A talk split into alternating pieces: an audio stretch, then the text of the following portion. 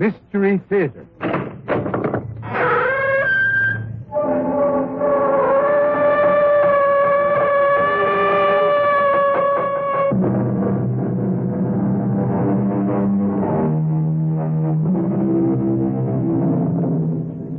Come in. Welcome. I'm E.G. Marshall. A good name in man or woman, the great poet tells us, is the immediate jewel of their souls. True enough. And how valiantly, even desperately, all of us would fight to preserve and protect a good name.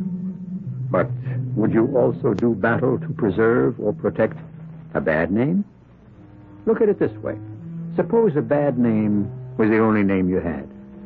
Suppose it were a name that would make you rich and famous. What then? Would you give it up?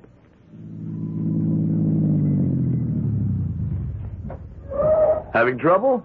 Uh, yeah. Thanks for stopping.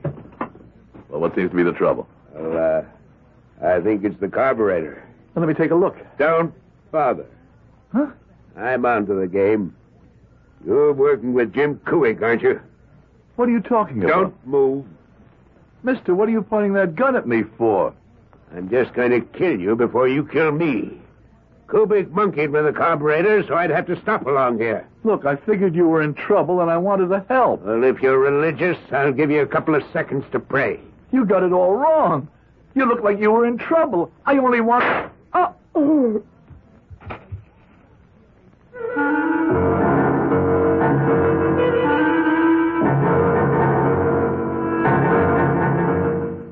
Our mystery drama, Hung Jury, was written especially for the Mystery Theater by Sam Dann and stars Howard Da Silva.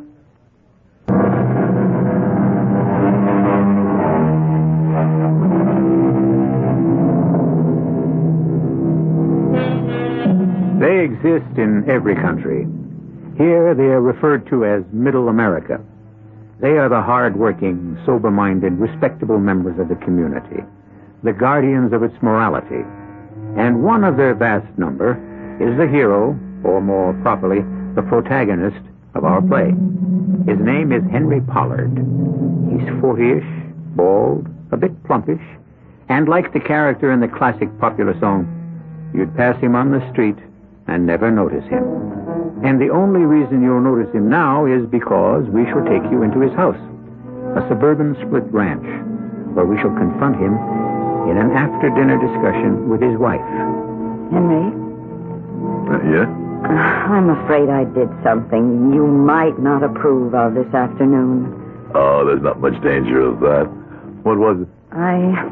I volunteered you again. Did you? What for this time? Oh, the books at the church are so confused. And you said I would straighten them out. They need someone who. who's an accountant. I don't mind, Norma. You don't?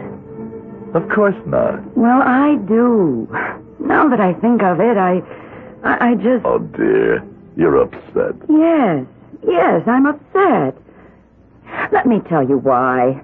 Louise Farnham, head of the finance committee, called me and said, Darling, our books are absolute chaos. Could Henry be a doll and straighten them out? Well, I said yes, without thinking. And then I said to myself, why? why shouldn't I, Norma? I'm an accountant. You're not the only accountant in the congregation. Why don't they ever ask Seth Burton or Tom Mosley? Well, Whenever something has to be done, the automatic reflex action. Call on Henry Pollard. I don't mind. You've been extending yourself for ten years. In the church, the school, the charities. And where did it get you? Where's it supposed to get me? Oh, nowhere definite, I suppose, but I don't think you're getting any real satisfaction out of it. Well, that's not true, Norm. What's all this? Why are you so upset? Because you're being taken for granted, and and I think that rankles you. I think you're bored with your life. Norma, darling. No, you're 40. You're not really getting anywhere. I've got a promotion coming up. You, you haven't made a mark on the world, and you think being active in the community will somehow do something. But it hasn't. Darling, I, I'm very content. You don't use that word at 40. It's men like you who eventually break out, do something rash, desperate. What can I do to convince you that I'm happy with the way things are? Oh, I guess I'm being silly. I'm not even sure I understand what I'm saying. Oh, I hope that's not the office. Darling, if they need me, they need me. Hello.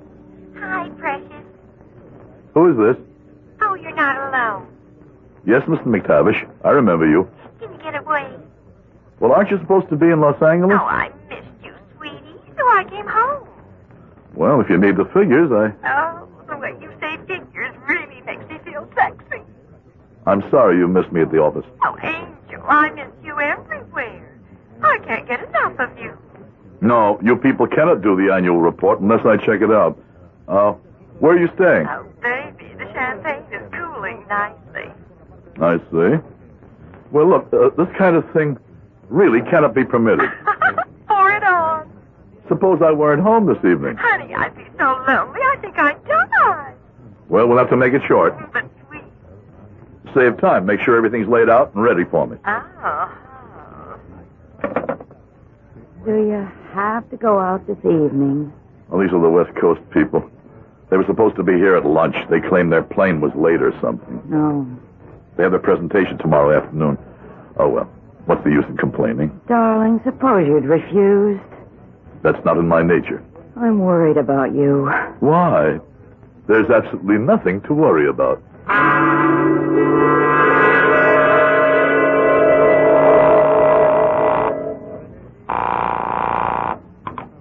Hello? Norma, did I wake you? No, dear, I've been waiting up. Well, that's why I called. This thing is going to take longer than I thought. Oh. I can't tell you how confused everything is. Will you be very late? I'm afraid so. Don't wait up for me. Of course, I'm all right. You're letting these people take advantage of you. Well, I don't mind. Oh, Henry, sometimes I wish you would mind. You'd better get to bed, dear. Good night. Good night. Lover, Hey, how you doing? I need a hundred dollars. I gave you a hundred dollars a half hour ago. Oh, The ago. bad man took it away from me. He kept making that little ball drop into black every time I said red. I thought I'd fool him. I said black, and he made it drop red. Well, our luck will change. Can I have a hundred? Well, I, uh, Something wrong? You've such a funny look. I mean, a serious funny look. I, I don't have a hundred dollars. Oh, well, that's nothing. When we were in Vegas, you didn't have a thousand dollars that time either. But you just went ahead and asked Mr. Nightingale if everything was okay. Mr. Nightingale. Yes. You said they call him Mr. Nightingale because he sings such a sweet song. well, it's just that, uh, I'm in kind of deep. Oh, precious. You mean you won't give me a hundred dollars? sure I will, sure. You just wait here.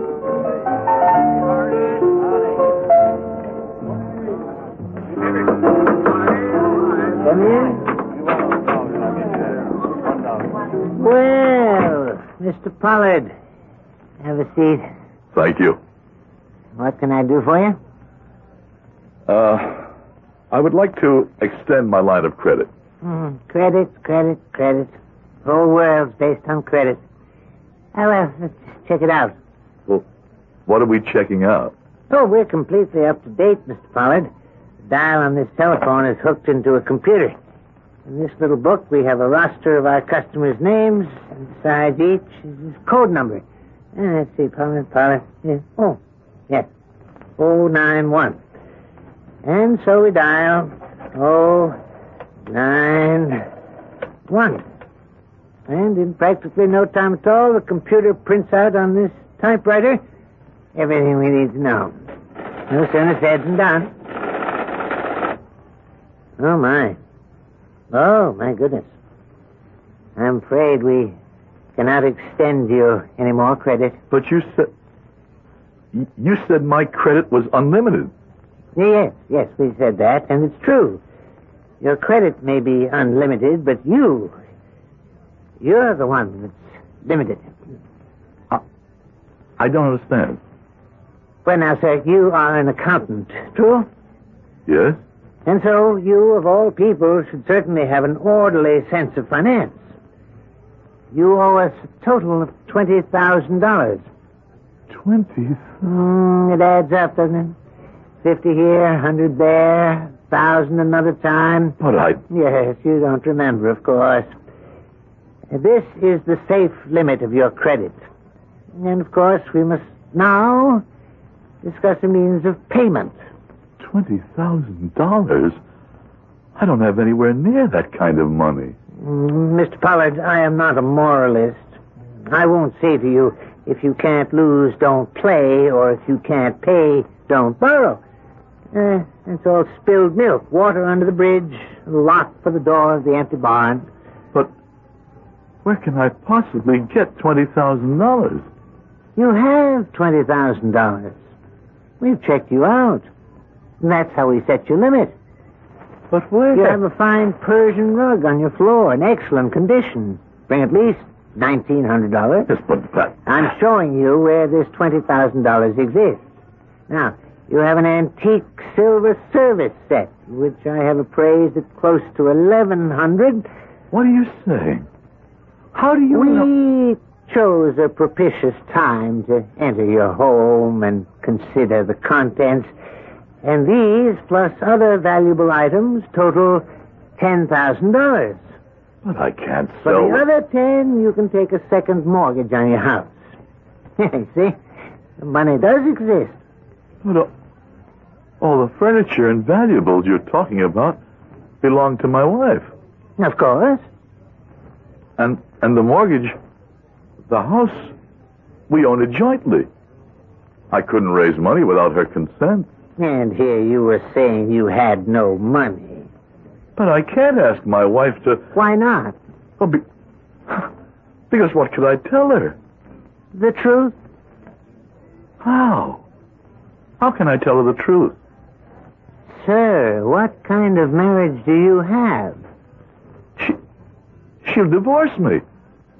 In which case you'll divide your property down the line and your half will be enough to satisfy your debt. How, how can I tell her I've been gambling and, and that I had another woman? Now, you don't have to tell her about the other woman, just the gambling. I, I can't tell her. You will. You will. Just a matter of choosing the right time.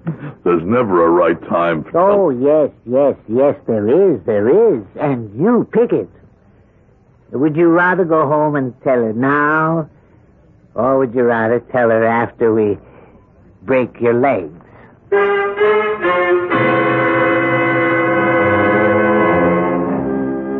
His name may be Mr. Nightingale, but the song he sings is more fitting for a vulture. Well, our friend Henry Pollard does not seem to have a pleasant set of alternatives. But there's no way to avoid the choice. And so, he will decide as soon as I return in just a few moments with Act Two.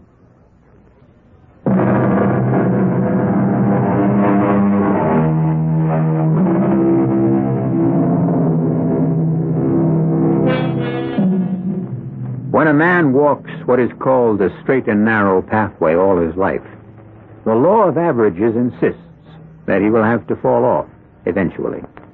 And the distance he falls is usually related to how firm was his step in the first place. Henry Pollard must have been treading very lightly because he has fallen all the way. I can't do it. I can't tell Norma. Then there may be another alternative. Steal it. Steal it from your company. Steal it. I'm not a thief.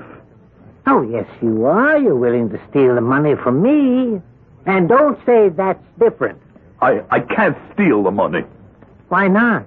You're an accountant. Well, I don't handle money. I just keep track of figures.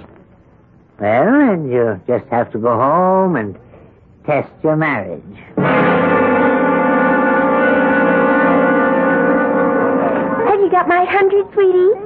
Huh? My hundred smackers. So call because I'll give you a kiss for each and every one of them. No. Let's go home. I don't want to go home. I want to play roulette. I don't have any more money. I know. That's why you went in to see Mr. Nightingale. He won't give me any more. Uh-oh, you're broke. And in debt. Oh. Let's get out of here. Where can we go? Who cares? I care. What was all this you were telling me about being a free spirit, huh? Well, your spirit can be free, but everything else costs money. Well, let's just get in the car and drive, huh? And live on what? On my credit cards. It'll take 'em maybe a year to catch up with me, and then who cares? It's been nice knowing you, Henry. Julie, Henry, a girl has to be sure of the rent. but I can't go home. I can't.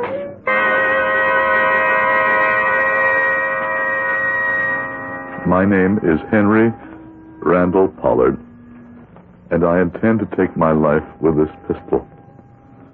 I commit this act because I don't have the ability to achieve success, nor do I have the humility to live with failure. Nor do I have the courage to pull the trigger. No, I'm not afraid to die. I just am not willing to shoot. Because if I make it a suicide, then Norma and the kids will not collect the insurance. What I better do is have an accident. An automobile accident.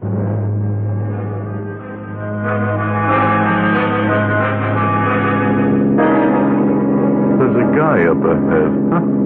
All alone. This hour of the night. He must have had a breakdown.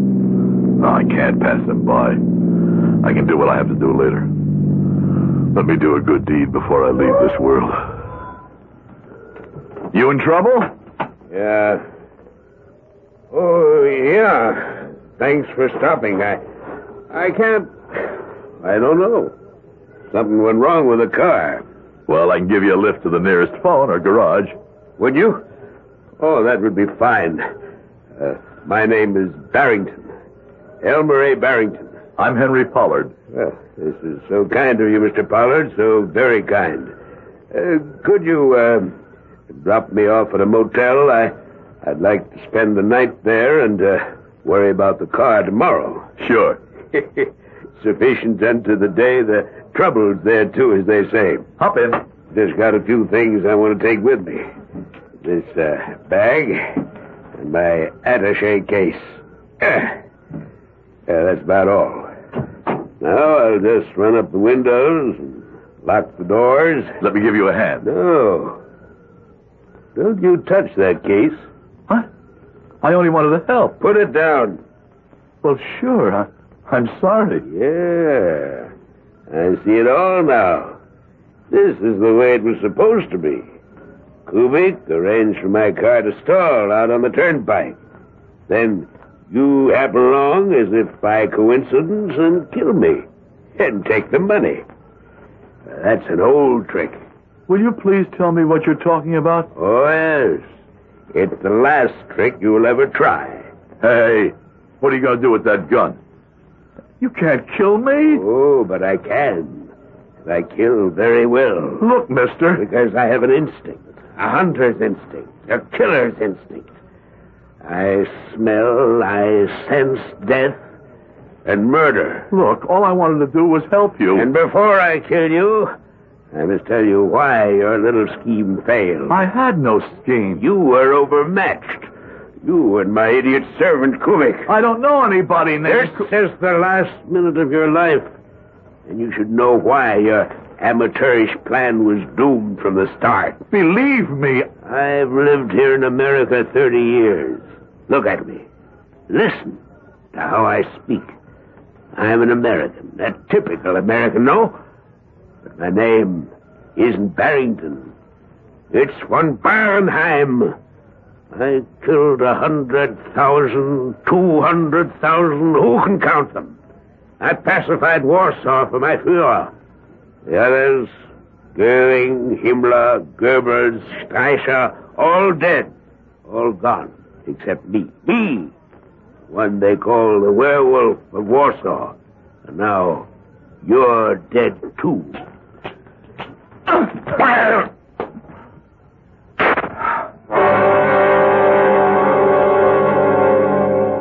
it was a miracle. He pulled the trigger, but the gun misfired. I jumped him. He may have been a killer in his day, but that day was over.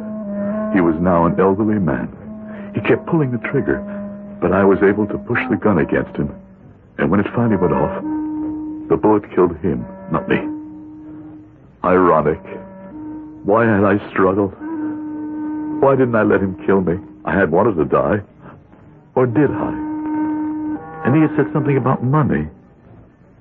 I opened his attache case.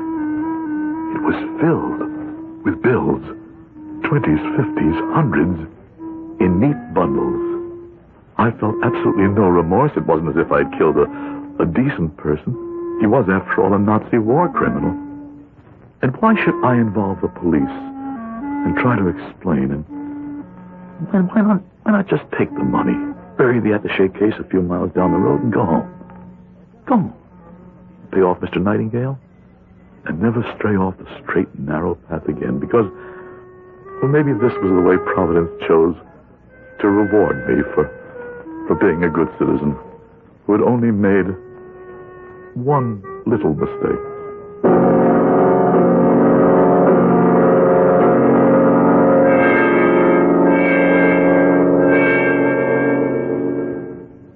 Will you be home for dinner again this evening, Henry? Of course. I come home every night, don't I? Well, yes, dear. This past month. I had to slow down. Been working too hard. No more night sessions at the office. I'm glad you don't drive around so much at night anymore. Say, you know that night you came home late? Hmm? I think it was the last time you stayed at the office. A man was murdered on the turnpike. Yes. Yes, I I think I remember. Well, they caught the murderer. They what? Who is he? Henry, you look so so pale. Oh, I don't blame you. You passed that spot just before or just after it happened. It might have been you. Who who's the murderer? Well, he's not the murderer yet, not until he's convicted. But the suspect is a man named James Kubik. James Kubik. Yes, he's been arrested and charged. And they don't do that unless they're pretty sure, do they?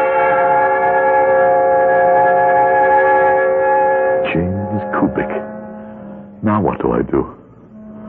Do I say that Mr. Kubik is innocent? Do I come forward and present myself as the killer of Mr. Elmer A. Barrington? I. I should. And if I were everything I claim to be, that people think I am, I would. But I'm not what I claim to be. If I were, I'd never have gotten into this thing in the first place. How can I let an innocent man. Well, maybe a jury will acquit him. No point in my being hasty. Just wait and see what happens.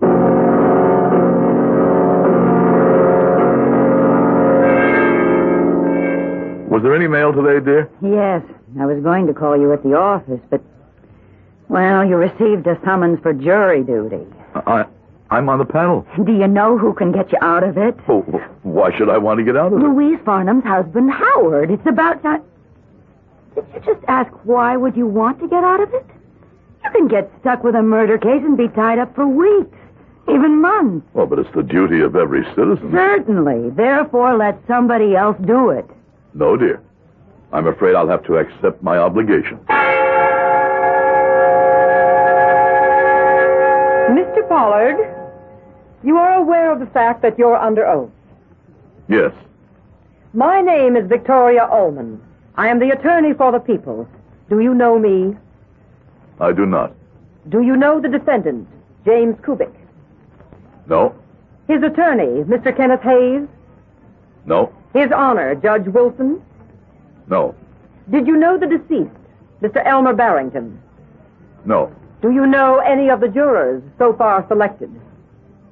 No. Then you are not acquainted with any of the parties so far involved in this trial. That's right. And have you formed any opinions on the matter? No. You understand you will be sequestered for the duration of the trial, unable to go to your office by day or to your home at night? Yes. Your Honor, the people find Mr. Henry Pollard acceptable. I knew the questions were a matter of form. All the time she was talking to me, she was looking at me, trying to determine, maybe to guess, if I could be fair, or if I could even be prejudiced in her behalf. I breathed a sigh of relief. I was halfway home. I wanted to be on this jury. I wanted to be on this jury more than anything else in the world. But Mr. Hayes, the defense lawyer, he scared me.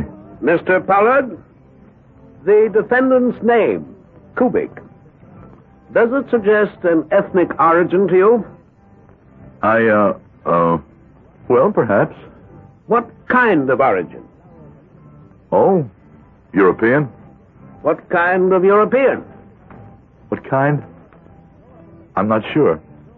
Would you suppose it to be Slavic? Yes, I would suppose so. Hmm. Uh, do you have any feelings, one way or another, about people with foreign sounding names? No. He looked at me very closely, very carefully. He was coming to a decision. I couldn't say a word. What I wanted to tell him was, pick me. Pick me.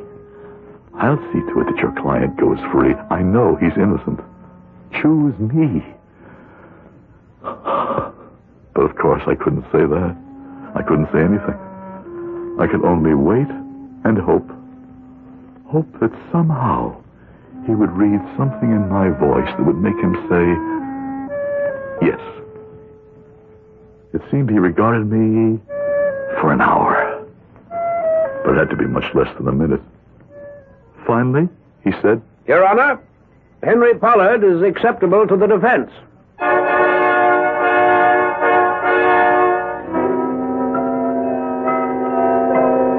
Acceptable to both the people and the defense. We have Henry Pollard, now a juror, sitting in judgment.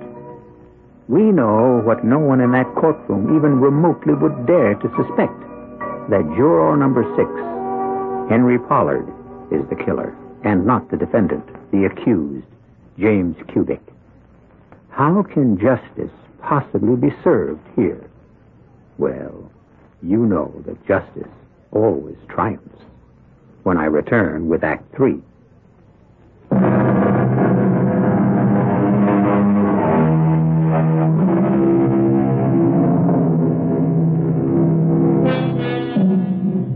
Been observing the workings of fate on the life of one Henry Pollard. Henry Pollard is a typical citizen, outwardly. But inwardly, we are aware of other things. Henry has led two lives. One, the safe, sober, uneventful suburban existence. The other has seen him violate at least five of the Ten Commandments. Now, both lives come together in a courtroom where Henry, who has committed murder, is not in the prisoner's chair where he belongs, but in the jury box. And we will prove that the defendant, James Kubik, did, with all malice aforethought, plan and execute a scheme to murder his employer, Elmer A. Barrington. As she started to talk, I looked at the defendant very carefully for the first time. He was about my age, small. He had shifty eyes, which I suppose was not in his favor. He had a a nervous manner which didn't help either. But he had a right to be nervous. He was on trial for his life. I wanted to tell him, don't worry. I won't let you pay the bill for me. You're safe. I'll swing this jury for you. Mrs. Bronson, you are, were Mr. Barrington's housekeeper. That's absolutely correct. You worked for him for how long? Fifteen years. And what kind of a man was he to work for? A saint. What business was Mr. Barrington engaged in, Mrs. Bronson? He bought and sold. What? Anything. Everything. Stocks, bonds, houses, business. He was a very sharp, shrewd man. And was he accustomed to carrying cash with him in large amounts? Oh, yes. Thousands of dollars in that attache case of his. And when I'd say to him, Mr. Barrington ain't that dangerous, he'd say, Well, I got Kubik to protect me. Hmm. Some protection that one turned out. The pistol he was carrying the night he was shot. The one that killed him, lying there on the table. Do you recognize it? Yes, ma'am. Belongs to Mr. Kubik. Will you tell us what happened the night of the murder? Well, Mr. Barrington had just got a phone call. And he said, I have to go upstairs and get my attache case. Get hold of Kubik, and tell him he has to drive me. Where's Kubik? I, uh, am right here, Mr. Barrington. Now, what's the matter with you? Well, I, You look like hell. Been drinking again? Oh, no, no, no, sir. I just feel sick. I can't let you drive me if you're sick.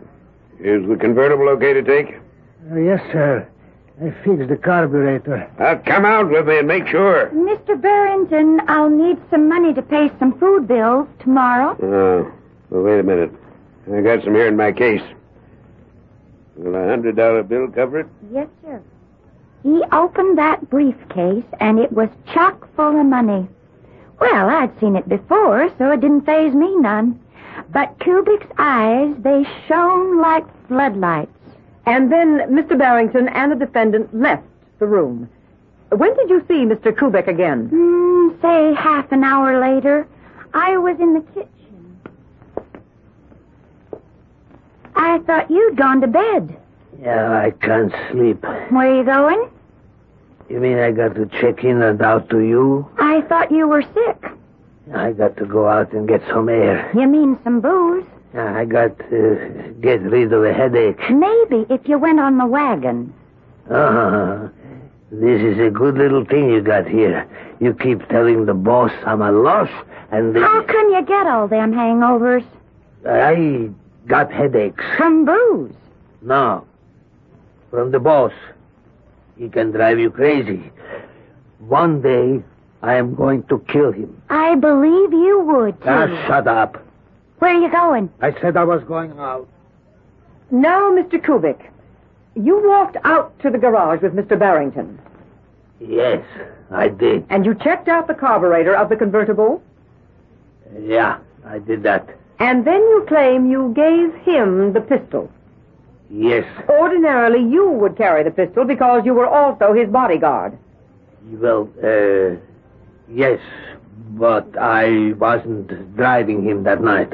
No one saw you give this pistol to Mr. Barrington, Well, nobody else was there. so we only have your word for it. Why would I lie? Why, indeed?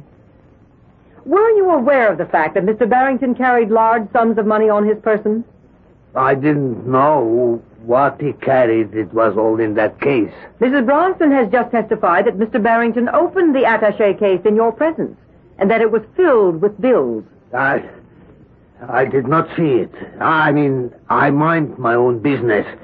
Somebody opens a private briefcase. I don't snoop to see what's inside. What have you to say to the testimony given by Mrs. Bronson that you threatened to kill Mr. Barrington? I didn't threaten to kill Mr. Barrington. Did you say, one day I'm going to kill him? Well, did you? No. You didn't say it. But I, I did not mean it. I, I, I mean, why, why would I kill him? Because he was strict. Because he may have insisted on a better job from you. Everybody says something they don't mean sometimes. Don't you? Don't you ever get mad at somebody? It was going from bad to worse. When you sit on a jury, you know how things are being taken by your panel mates. You can tell, well, by the way they breathe, the way they listen, the way they pay attention or, or pretend to pay attention. You can tell everyone's already leaning one way or the other, and they were leaning, leaning toward conviction. Unfortunately, it was, he was a terrible witness for himself. Didn't Mr. Barrington threaten to fire you? No. Uh, yes. And isn't it true that the real reason he kept you is because you were willing to work for low wages? Well, I, I- Why were you willing to be underpaid, Mr. Kubik? Well, uh, jobs are hard to get. Especially for a man with a criminal record. To compound the damage, Kubik had served time for assault. He had almost killed a man. There may have been some justification, but I could see he was gone. And yet, I couldn't let him pay the bill for me? Or could I? What could I do? Stop the trial and step forth and confess? No, I, I couldn't do that either. And then, then it occurred to me there was a way. He would be found guilty, but I could make him a hero. He would get off easily. All I had to do was somehow get word to his counsel. Your Honor, I wish to recall the defendant to the stand. I do this because we've come into possession of a piece of evidence which casts an entirely new light on this case. Mr. Kubik, you came to this country from Poland? Yeah. While in Warsaw during the war, had you ever heard of a man named von Barenheim? My memory ain't so good. Uh, Uh, you were an officer in the Polish army, were you not? yeah, I think I was a lieutenant. I don't really remember. When the Nazis overran Poland, special Gestapo execution squads hunted down most of the Polish officers. I think that's what happened, but I, I, I don't remember. I was in prison. I, I, I find it hard to remember. I get headaches. The leader of the execution squads was Colonel Fritz von Barenheim. He was known as the werewolf of Warsaw. Do you remember him? People think I get drunk all the time, but it's just that I have this headache. He was a war criminal. Hundreds of thousands died because of his atrocities.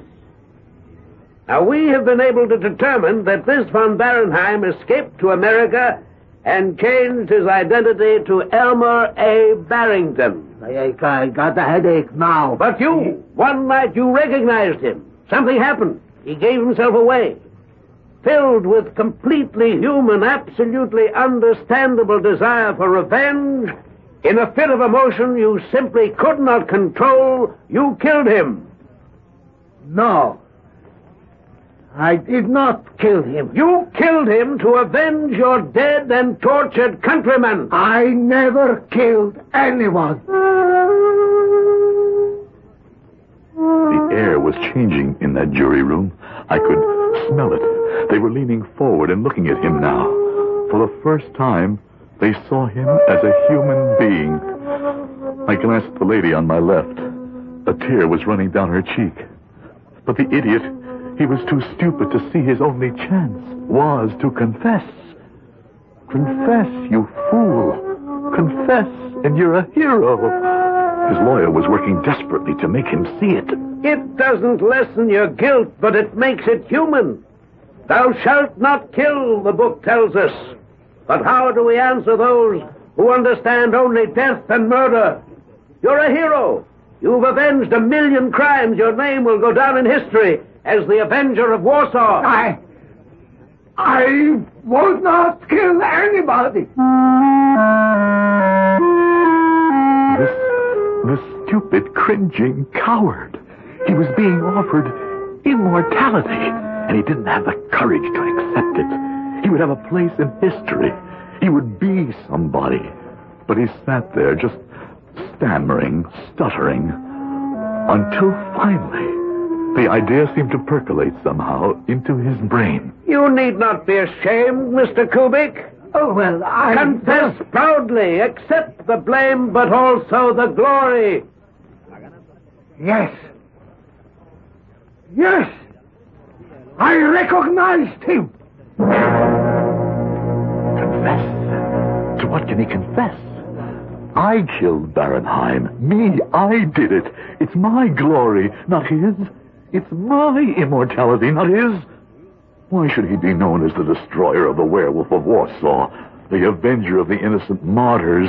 I'm the one who killed Barenheim. Tell us, Mr. Kubik. Tell the court in your own words how you recognized this infamous monster. No, no, that glory, that credit, it belongs to me. I won't give it away. I won't give up a place in history. I won't. It's mine. Tell us, Mr. Kubik. He can't tell you anything. You know why? He didn't do it. I'm the one. I killed Barenheim. What are you saying? Listen to me, everybody. I killed him. You see, I recognized him from an old picture in a magazine. I never forget a face. I killed him. You don't believe me? I'll show you where I hid the attache case. That'll prove it. Prove that I, Henry Pollard, killed the werewolf of Warsaw. Let the whole world know that I killed him.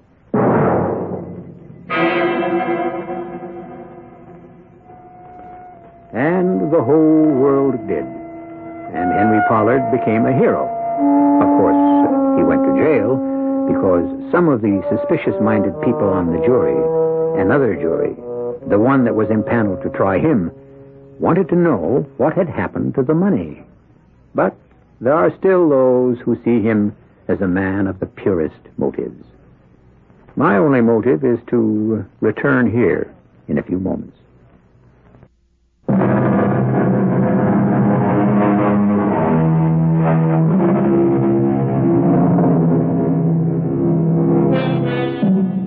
A good name is a treasure, but a bad name can also hold a certain value.